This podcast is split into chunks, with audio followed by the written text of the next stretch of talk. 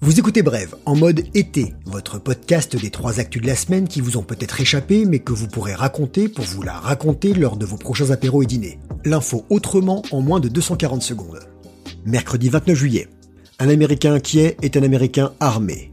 On vous expliquera que la pollution de l'air ne touche pas que vos poumons, mais aussi votre cerveau.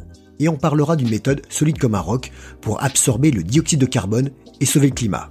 Franchement, moi si je suis policier, que j'ai une arme sur moi, que j'arrive à la fin de ma carrière, je m'en suis jamais servi. Ah, j'ai un petit goût d'inachevé quand même. Hein Entre mars et juin 2020, la vente d'armes aux États-Unis a explosé, 3 millions de plus que pendant le printemps précédent. Les achats d'armes connaissent régulièrement des hausses subites outre-Atlantique, mais elles suivent généralement un débat sur de possibles restrictions d'accès aux armes.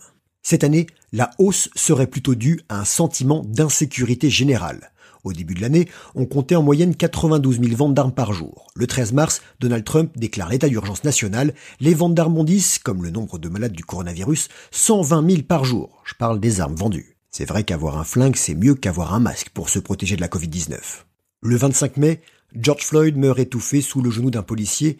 Début juin, 150 000 armes ont été vendues par jour. Les chercheurs qui ont compilé tous ces chiffres s'inquiètent que le débat sur les injustices raciales s'accompagne par davantage d'armes se retrouvant entre les mains d'Américains. Aux États-Unis, 330 millions d'habitants, 400 millions d'armes sont désormais en circulation, 19 millions ont été vendus depuis le début de l'année. En 2018, les armes ont fait 39 740 morts là-bas, dont plus de 24 000 suicides et 14 000 homicides.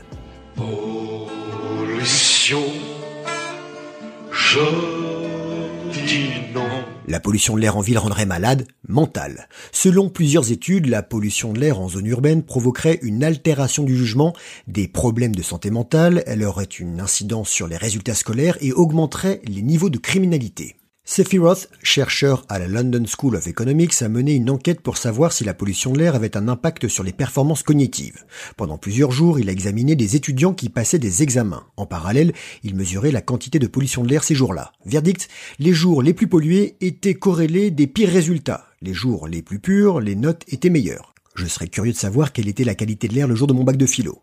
Sefi et son équipe ont également analysé deux ans de données sur la criminalité à Londres, et là encore le bilan est étonnant. Durant les jours les plus pollués, les délits mineurs sont plus nombreux, autant dans les quartiers riches que les quartiers pauvres.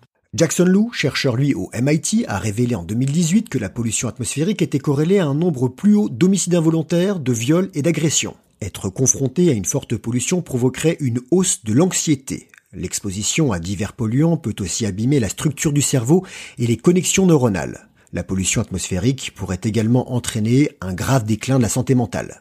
Une étude parue l'an dernier a même montré que les ados exposés à un air toxique et pollué sont plus exposés à des épisodes psychotiques comme entendre des voix ou être paranoïaque. Moi j'entends une petite voix qui me dit que ce serait pas mal de vivre à la campagne. Oh là là, oh là là, oh là là, j'ai plein d'idées, oh, je suis trop fort.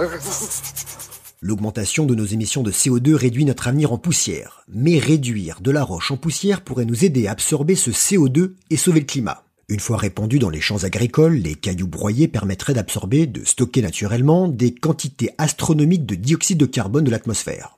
Certains minéraux présents dans les roches, comme le basalte, s'altèrent avec le temps et viennent absorber le CO2.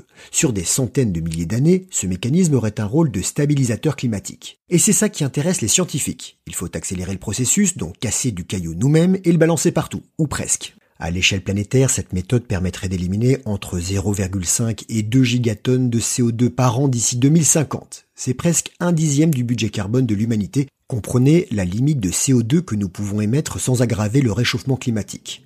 Autre intérêt, cet épandage apporterait aussi des nutriments à la terre et ça augmenterait le rendement des cultures. Petit problème, ça coûte cher, beaucoup plus cher que d'autres solutions déjà existantes. Planter les arbres, cultiver les algues vertes, on en a déjà parlé dans Brève. Casser du caillou, beaucoup de cailloux relanceraient aussi l'exploitation minière et ça, c'est pas bon pour la planète.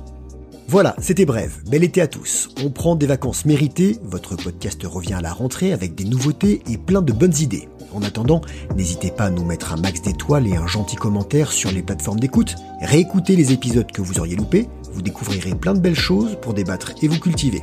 Suivez-nous sur les réseaux sociaux, parlez-en autour de vous, car l'info, ça se partage, même à la plage.